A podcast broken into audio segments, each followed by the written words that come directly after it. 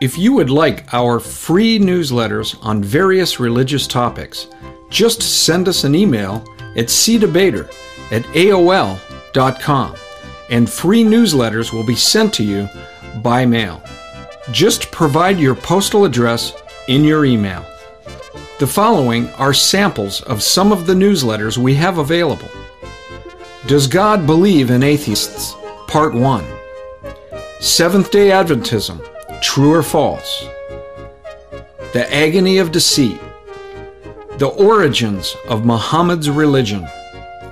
Spiritual warfare. Are psychic mediums communicating with ghosts or demonic spirits? Testimony to the eternal Godhead, the Trinity. From tradition to truth, a priest's story. An evaluation of the Oneness Pentecostal movement.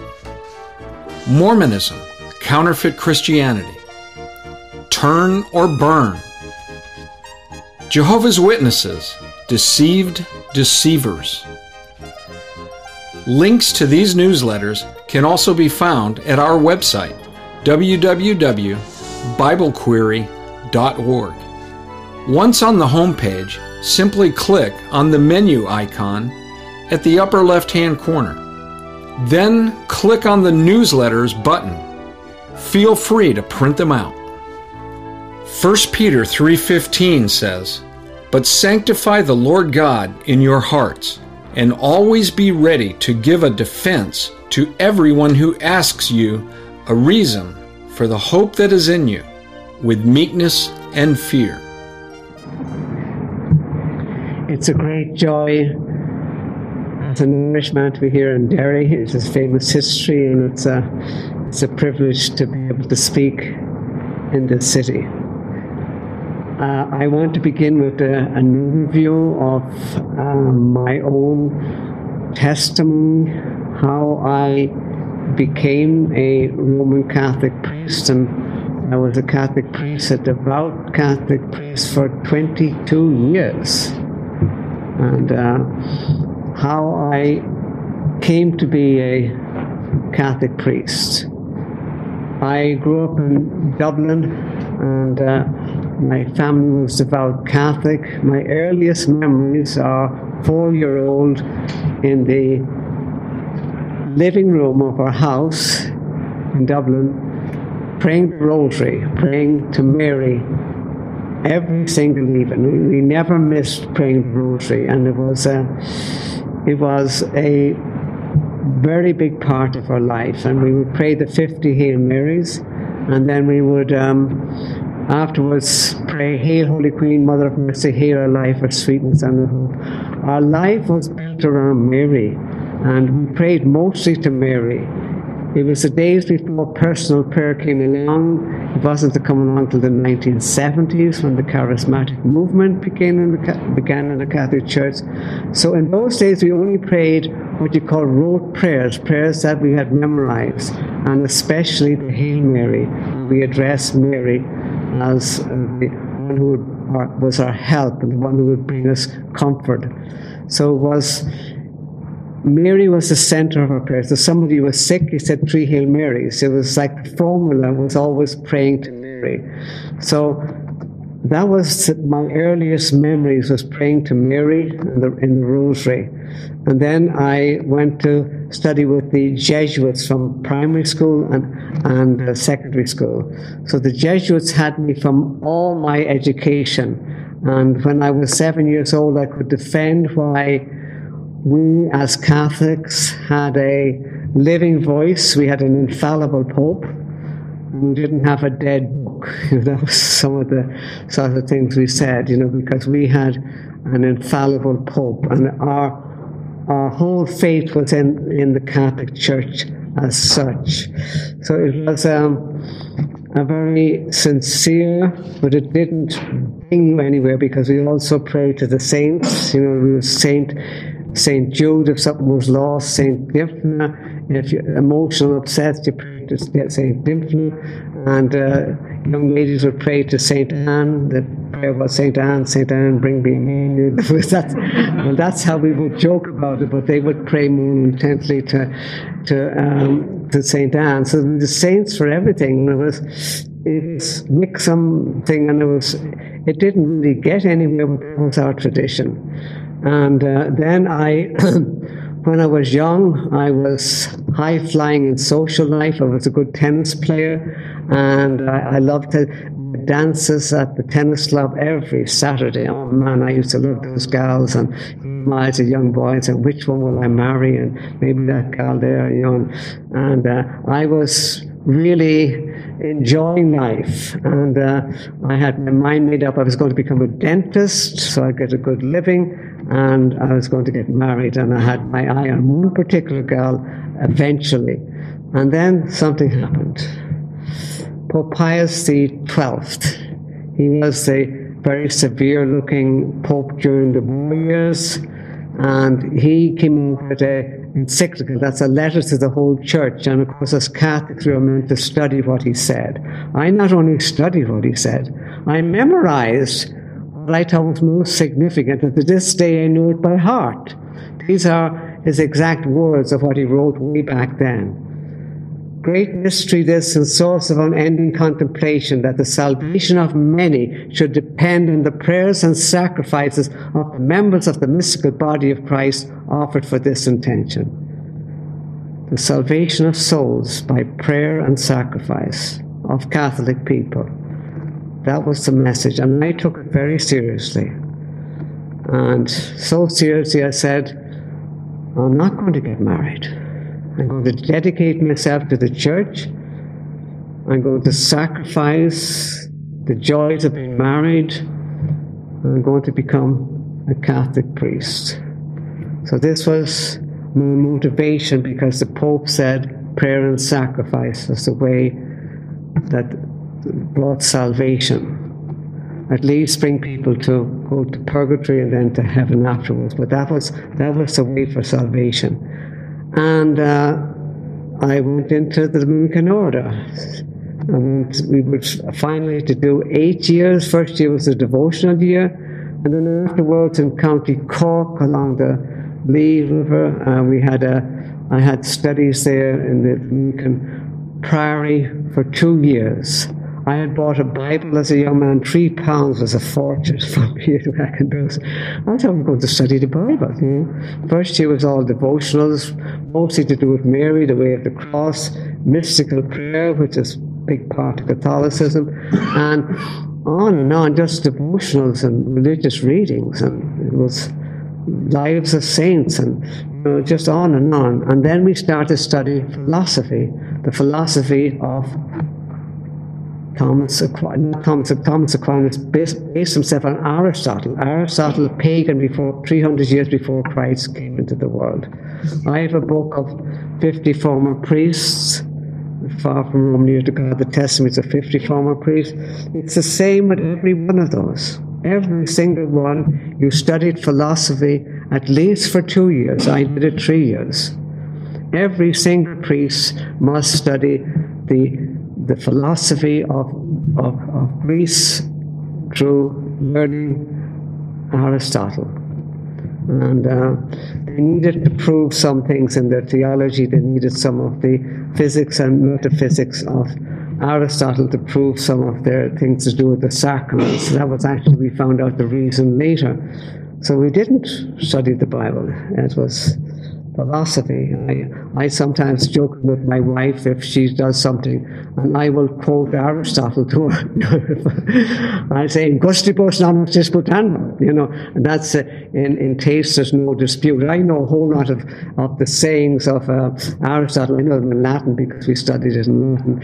Uh, so, uh, and she's not highly impressed when I quote, when I quote Aristotle's philosophy to her. But uh, we did. We learned it, and I, I memorize it like people would memorize scripture. I still know a lot of it, and it uh, doesn't get you anywhere. But at least you know, it shows when you memorize something as, as a young person, something to remember it all through your life. And so it was difficult, but then we, I was sent to Tallaght in Dublin, just outside Dublin, and to study theology for four years. Again, it wasn't the Bible. We studied um, Thomas Aquinas, who was based on Aristotle, church councils, the creeds of the church, and he was, he was one who could, from uh, many different sources, try to teach us, and particularly major to on him teaching about the sacraments. Maybe is baptized, is, and, and uh, you pour water over the head, that the power of the words and the pouring of the water, um, new life is given. That's one of the ones that they use Aristotle, that a physical thing can give spiritual life. You need to prove that by Aristotle. But uh, that's the things we were learning, and it was. Uh, we studied intently Thomas Aquinas.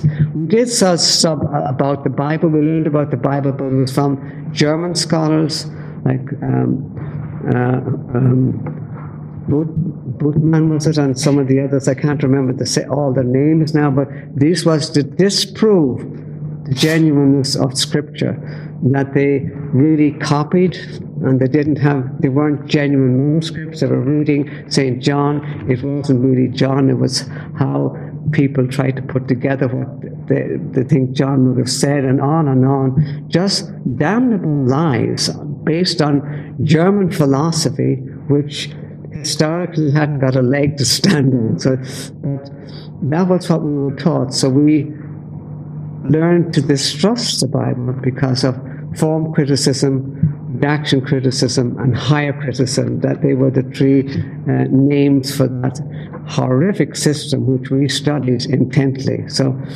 I was more put off reading the Bible, you know, because, and this is the reason why we have Mother Church and we have an infallible Pope. So I went on studying and I was uh, quite devout and quite intent. When I was a student a few years, I learned what Mary was supposed to have said at Fatima, in the apparitions of Mary. Mary is supposed to say, Many souls go to hell because there's nobody to pray or do penance for them. This was like the Pope said, but much more explicit. Souls go to hell because there's nobody to suffer for them or do penance. So I decided to do, to do more penance.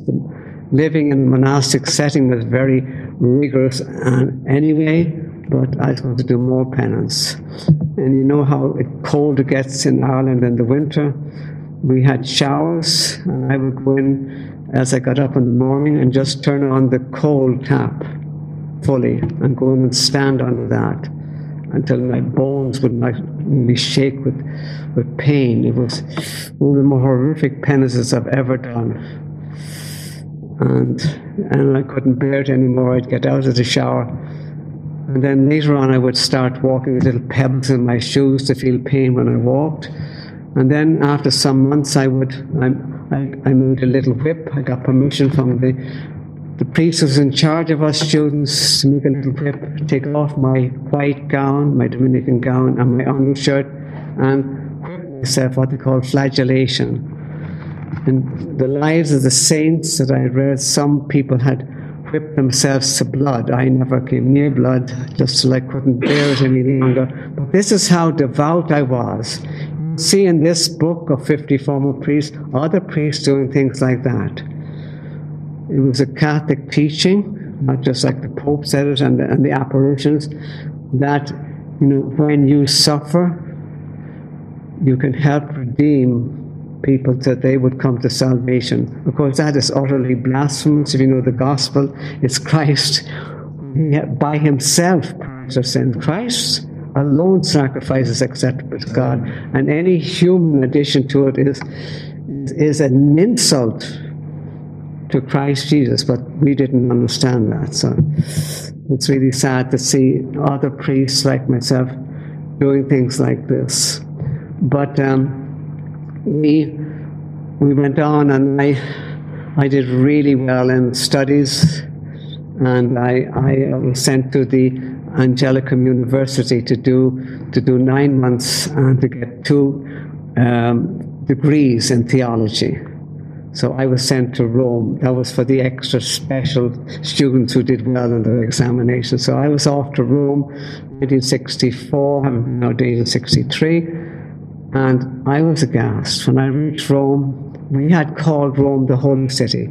The first night when you came off the train and we were coming to walk towards the Colosseum and a little bit up towards the Colosseum was San Clemente, the church, and the, the Dominican house, San Clemente. The prostitutes on the street were, were quite evident, and was I never saw anything like this in Dublin. And I said, This is supposed to be the holy city. It was worse when the classes began at the college. There was 300 in the class. And um, I found after a few weeks, because everybody spoke English for the most part, even from all countries of different the world, Latin was the language that the class was in. Of course, we all were fluent at Latin, and uh, it was it was really a distress to me because it was about six out of the 300 like myself trying to be holy and good priests. And the others couldn't care less they were there to get a degree, and get a high position, and get a well salary job somewhere, you know, because they were had the degrees in the Catholic Church, and uh, then the immoral language, and uh, was evident that these men are highly immoral, immoral, and I just stopped associating and talking to some of these because I was scandalized to see this is the holy city, and this is supposed to be the cream of the crop. You know, this is the, the best priests you know, from over the have qualified to come here to uh, the best university in the world. The Jesuits said they had the best. We said the Dominicans we had the best. One of the best universities, and it was just horrible, and I couldn't take it. I literally couldn't stomach it. I was, I was, getting sick. I got permission to go up to Fiesole near Florence for two weeks' rest, and then I came back and I tried again. And then the the man who was looking after my thesis to write, he asked me how is my thesis coming along for my degree, and I said I'm not going to do any thesis. I'm not going to do either degree. He said, "What? This is why you came here to Rome?" I said, "I can't stand it." I got, I got to get early exams and get out of here. He said, You must do it. And he talked to some other leading men, professors, and they talked to me, and I said, No. And then the first man came back and he said, he said, If you're having problem writing a thesis, he said, I have a thesis here that was written some years ago by a man, and I'll give you that and just change it around a bit and put your name on it. I said to him, I can't do that. That's immoral. I said, just look at Cara Park and you see the prostitutes parading their goods. That's immoral. This is immoral, what you're saying. He did not like being reprimanded by a young priest, this, this professor. I said, that's immoral. I could not do that. And I'm not going to do any degree. I'm going to get early exams and go home to Ireland, back to Dominican Priory Tallaght. And uh, they were very furious and reached back. Ireland, uh, oh man, the superior was really annoyed and he he uh, talked to some other of the main men in charge of the order and I was got a, an assignation, that's a, an assignment, where I was told I had to go to Trinidad, West Indies. Uh, that is just about 10 degrees away from the equator.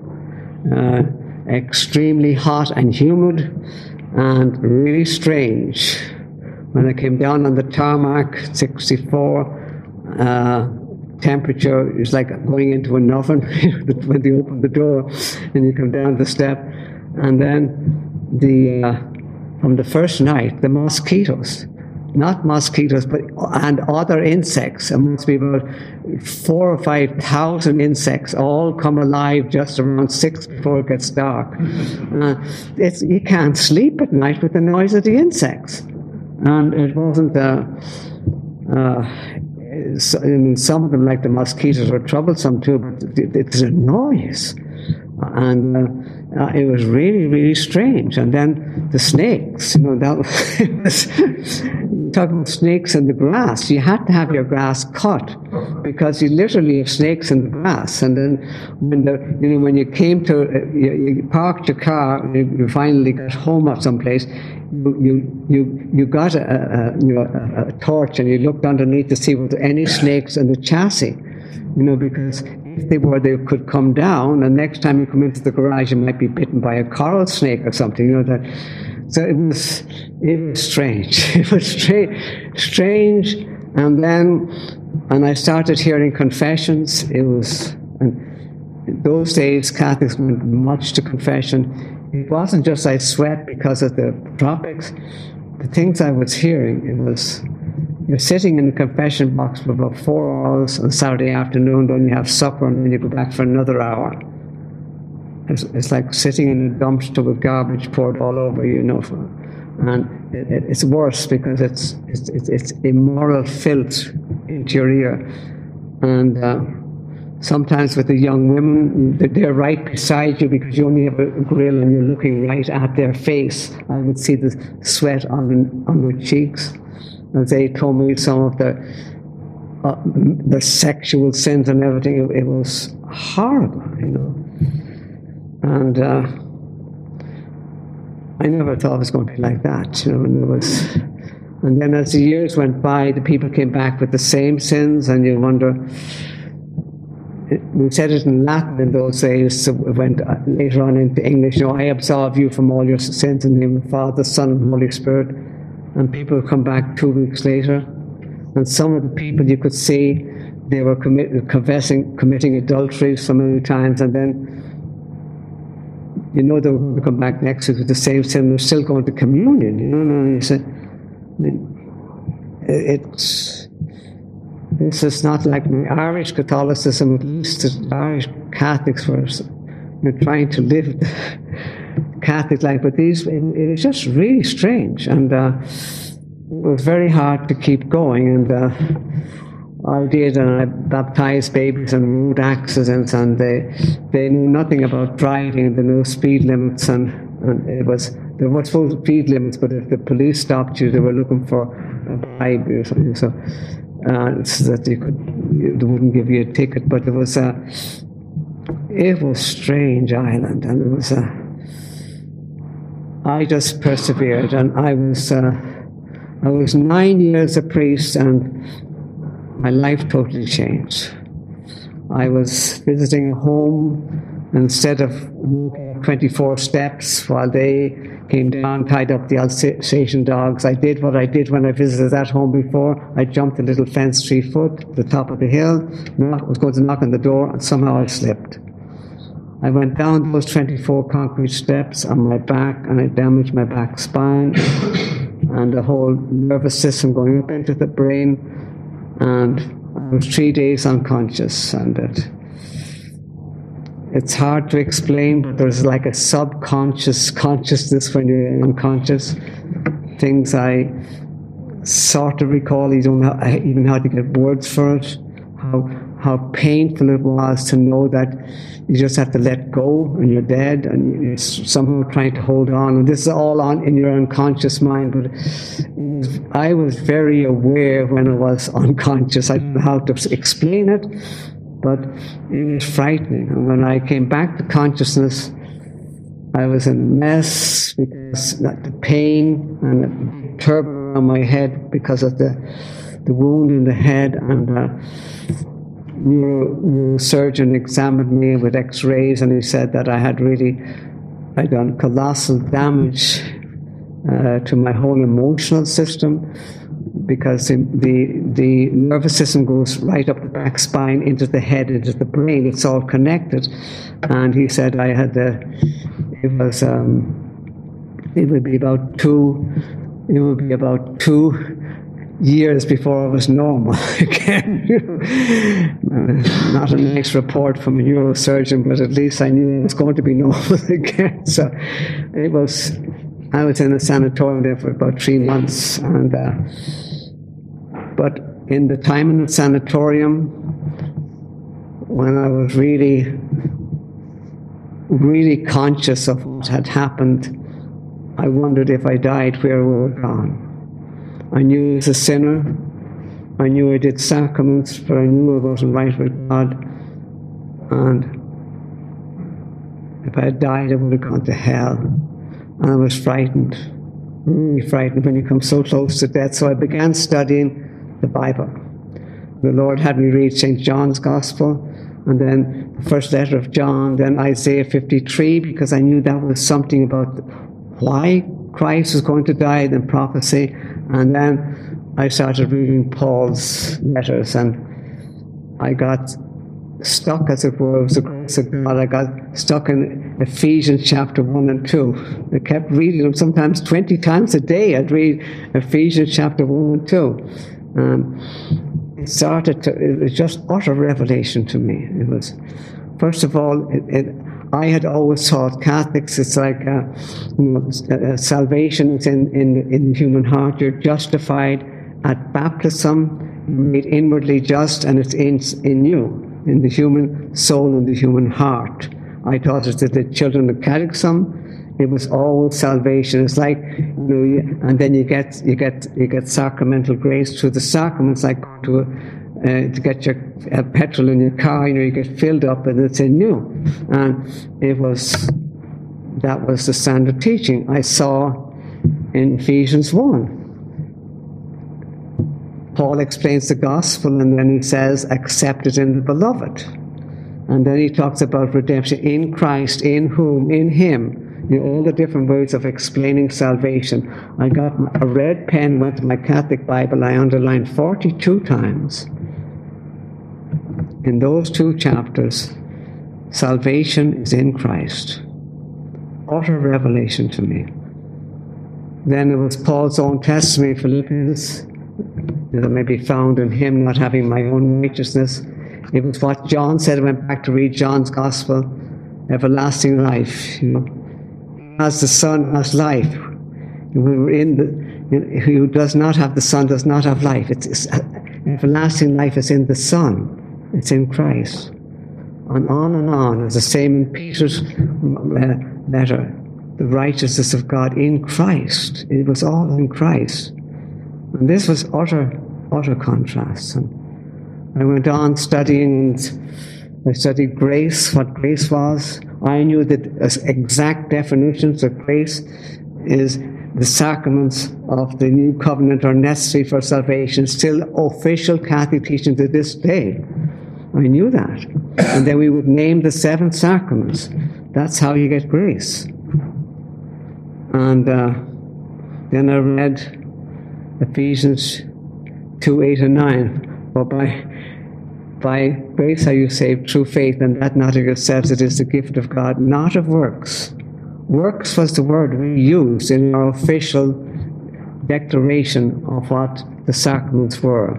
We said that they worked ex opere operato, that is, they worked absolutely for certain from the work worked. That's the way you translate those Latin words, ex opere operato.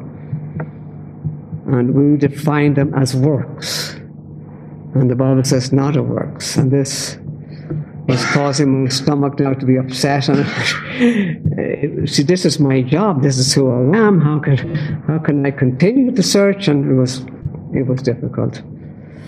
And the climax came actually, it was after some months I stopped and then went back to it again. It was faith.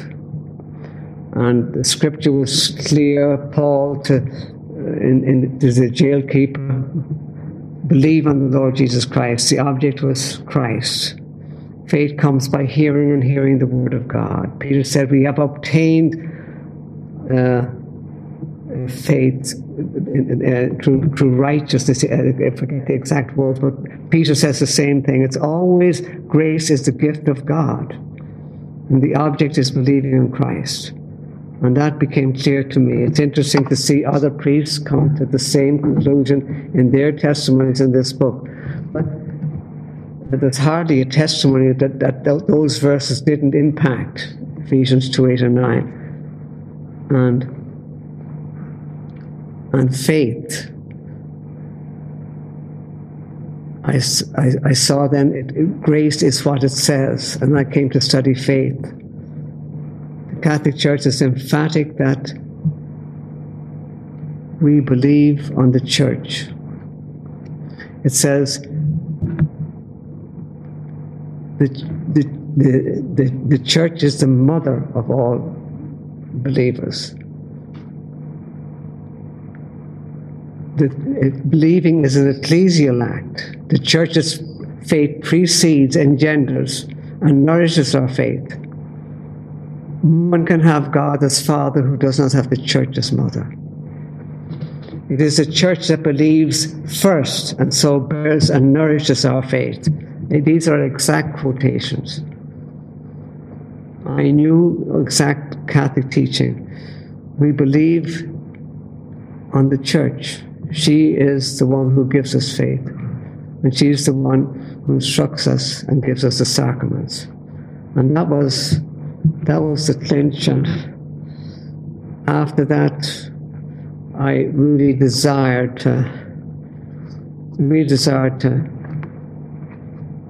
to be what the scripture said. And I would sit in my chair and I would say, like God in heaven, I I I I trust on Christ Jesus by faith and grace and I want to be accepted in Him, as it says in Ephesians, and have salvation. And I come back another evening and again in my living room or something, again sitting in a chair, I'd, I'd say again, and nothing seemed to happen. And I was I was in pieces because now now I was drinking to, to steady my nerves. I was taking sometimes two beers and a little bit of rum to sleep at night and and when I would talk to other priests, they'd jeer me because who was I? You know, we studied all that back in seminary. Who, who you know, forget that, you know. And on the golf course, they say, Bennett, you pray to your Jesus to get that ball down. You know, they would, they would mock me. You know, and, and so anyway, so here I crying out to God now. I got on the floor and I knelt down and I said, God in heaven, show me. I've been studying this now for years now since my accident show me what it is because I desire, I desire to be right with you and have peace with you and have sins forgiven. And I'm no closer than when I started back in 1972. That's when the accident took place. Now we're in the 80s, and it's coming up to 84, 85. And then the Lord brought to me one verse and I thank God for this. He brought to mind a verse I knew well, but I never applied it. He said, You being dead in trespass and sins. Ephesians chapter 2, verse 1. And I prayed again on my knees, God, show me that I am spiritually dead. And if you dare pray that prayer, God shows you when you're not when you're not saved. He shows you. He showed me I spiritually dead. I thought I'd been a good priest, not like some of these womanizer uh, uh, priests and all of these priests who, who you know overdo rum, you know, from from from actually morning to night, and all the the wickedness I knew in the lives of other priests, and I'm a good priest, I used to think. And I now searching in the Bible since my accident, and I must have something going for me when God was saying, spiritually dead. And then I realized I'm spiritually dead.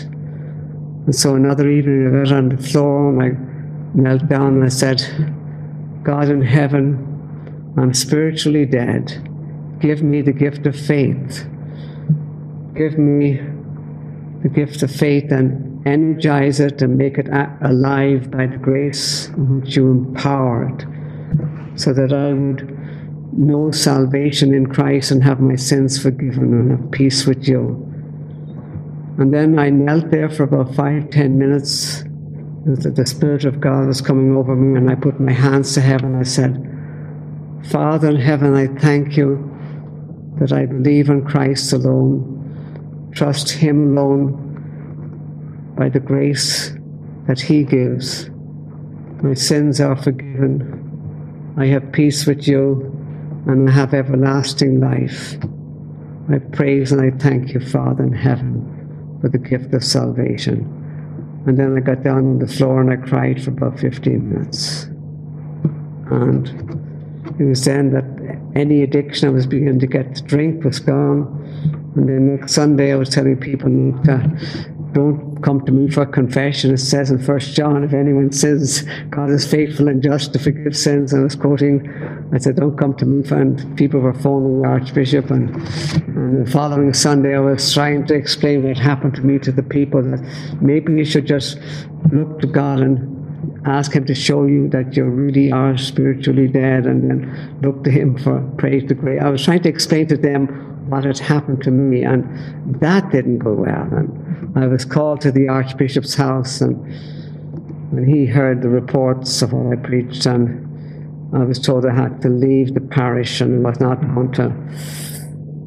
I had a little while to get out, but had to leave, and I was never to never to, I knew better I was never to preach like I had preached. And so it was, um, it was then that I cried out to God when I saw that I could not continue, that He, I, He'd give me a love for Catholics that I could give what I found to precious Catholic people. And I cried out, and he, so you know, you sense that God is assuring you that this will be, and by God's grace, I got to I, I, was able to leave Trinidad, go to Barbados, then to Canada, Canada come across with a Greyhound bus into the States and uh, with two bags the rest of my life and $350 in traveler's checks. but God has looked after me, and by God's grace, now 27 years since all of this, I have a mission reaching out to Catholics in love, and I do see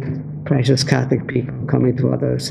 And I do see evangelicals so I call evangelis, a lot of them because are not evangelical. That they, you know, they they denying the grace, it's making it look like, you know, just come forward, sign the card, make your decision, you know, we'll we'll certify the Billy Graham type, if you go on the Billy Graham uh, uh, web page or Campus Crusade, you know, all you got to do is this and this and this.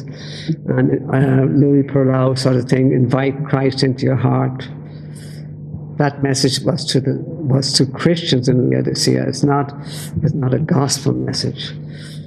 And you know, and, and all, all these things, and I really get ministering to false evangelicals, and that's a great a great because there's nowhere for Catholics. You've got to warn them of what's out there. they have to know a, a, a of Grace church. They have to know where the gospel is truly preached. As the church that has put on this meeting tonight, you know, that that that's you have to know that. So so I thank God for that. So that's a little overview. Uh, have anybody any questions or uh, anything you want to ask? Um, because I really want to get into Patrick. I was so so encouraged when when I became a believer then to discover that the faith of the Irish for 700 years after Patrick had preached the true gospel here. For 700 years was biblical and nothing like Catholic or anything with rituals in it. Nothing like it. Absolutely biblical. And that Patrick had written many things, a testimony, a letter to Coroticus, and you can get many little booklets like this uh, on, on his, his life story, on his letter to Coroticus, translated from Latin. You can get it so easy on the internet. Uh, the testimony of Patrick and the letter to Coroticus, the two authentic manuscripts. And we're sure that they are authentic. You know, there's different places that have saved, you know, uh, copies of ancient records where we had them from. We're sure it's from the, it was written by Patrick himself. So I really want to get to that. But if there's any questions, we take the questions. Yes. One. I was 18 when I, when I went in. Yes, I was. Uh, and it, it's sad that that's the case in this book. You find most of the priests went in early, and and they come out late. They usually come out in the 40s. It's really sad that when the Lord does wake up the men in this book. This is, a, I know more since this book was published in 1994. This is a third edition. Uh, I know many more priests who are saved, but it's sad that they, they come out later in life and they usually come out in the mid to late 40s or 50s. And it's sad that they get married afterwards, that they, there's very few have children because they would get married too late. but it, it's, um, it's, it's, that is consistent with us going in early and usually uh, then having really coming to see the message of salvation later in life. Good question. But that's the way it was with me and with most of the priests in this book. If you would like a free newsletter on this or other subjects, just give us a call at Christian Answers. The phone number is area code 512 218 8022. That's 512 218 8022. Or you could email us at cdebater at AOL.com. That's cdebater at AOL.com. Thank you. Hello, this is Larry Wessels, Director of Christian Answers of Austin, Texas, Christian Debater Ministries. I'm pleased to introduce to my audience a dear brother in the Lord, Richard Bennett, Director of Berean Beacon Ministries, an outreach to Roman Catholics. It is great to be here, Larry. For people that don't know you, you were a Roman Catholic priest for 22 years. Is that right? Please give us a short account of your life. Yes, I was a Catholic priest for 22 years. I was a Catholic altogether for 48 years, having grown up in Dublin, Ireland. I was trained uh, very early on in my education in what we call secondary and elementary education uh, by the Jesuits, and then I decided to become a Catholic priest, and I spent eight years uh, in preparation it was a novitiate year and then six years to ordination when I was ordained a priest in Dublin, Ireland in 1963, and then one year in Rome, eight years in all. Then I spent uh, 21 years in uh, Trinidad, West Indies as a parish priest carrying out the the work of a priest. I had the best academic training you could get, finishing up in the city of Rome itself, near the Vatican, and I I really had a desire to bring P- Catholics to uh, what we thought was a way of being right with God so that they could get to purgatory and then that they finally could get to heaven. And I was great for doing penances and sacrifices. And then I was very devout in Trinidad, uh, baptizing babies, hearing people's confessions, and doing all the sacraments.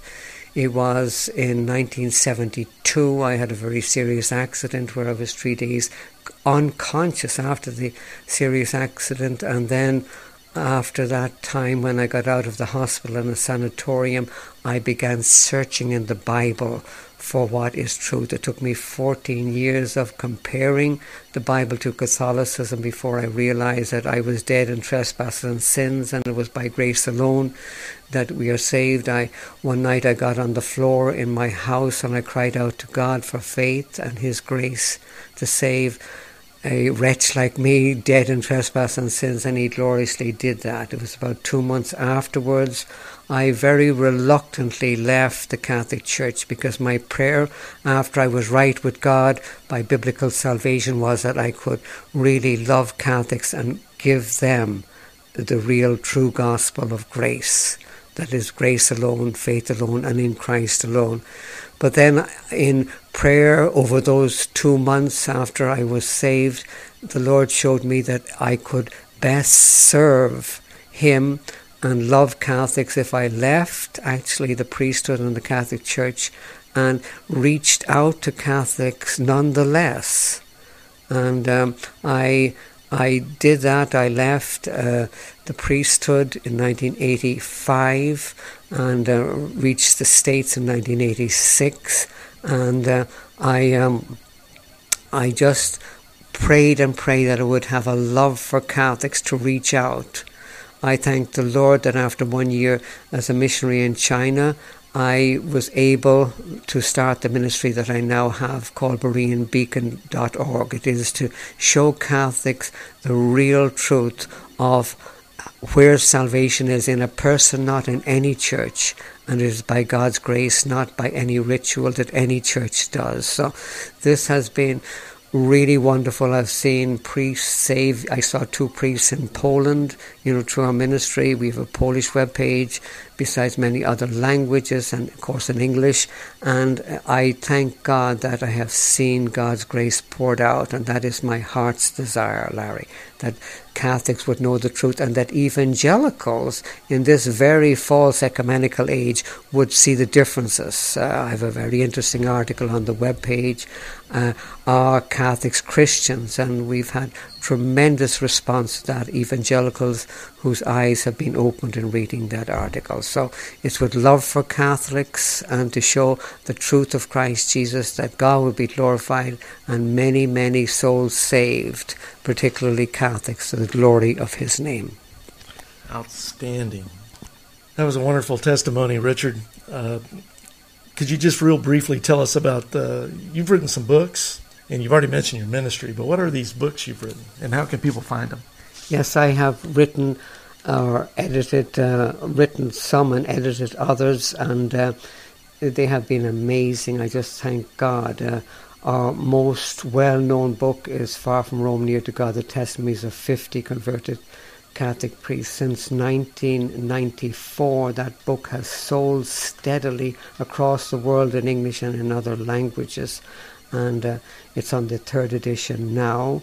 And uh, the other book that has my heart really displayed and my love for Catholics is the book I've written about Catholicism called Catholicism East of Eden Insights into Catholicism for the 21st Century.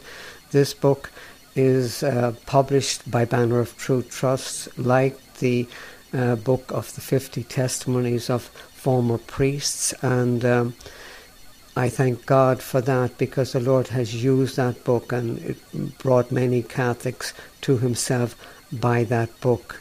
Uh, the other book that my heart was in in editing together with Mary Hertel is a book called The Truth Set Us Free 20 former nuns tell their stories, and that book has been used mightily of the Lord as well. And I thank God for the, those women, most of whom are still alive and active in reaching out to Catholics themselves. And it is just a wonderful testimony of God's grace. And the the other book I've written is called On the Wings of Grace Alone. I've edited that, and that is just 30 ordinary Catholics and uh, what we call lay Catholics and how the Lord brought them to salvation. That is a, an amazing book too. How can you obtain these books? Well, go to our webpage, BereanBeacon.org, and just go to the folder on the left hand side, books, and when you click on that, it gives all the details of how you can get those books. Outstanding. Well, Richard, uh, we're going to go into uh, showing people your videos now here across, uh, particularly our audience on YouTube. But uh, many people don't know that you and me go to the same church here in Austin, Texas. So it gives me a special opportunity to be around you a lot just so we can do ministry work. But anyway, I want to thank you for allowing us to post your videos uh, on the internet through YouTube and other internet servers. Praise God and may souls be saved and the Lord glorified. Amen and amen. Amen. If you like our YouTube channel, please subscribe by clicking on the subscribe button and then by also clicking the bell above to get an automatic update whenever we produce another YouTube video for our See Answers TV channel. Please share our videos with your friends and relatives. May God bless you. Only one life will soon be passed. Only what is done for Christ will last. See related videos by tapping or clicking screens.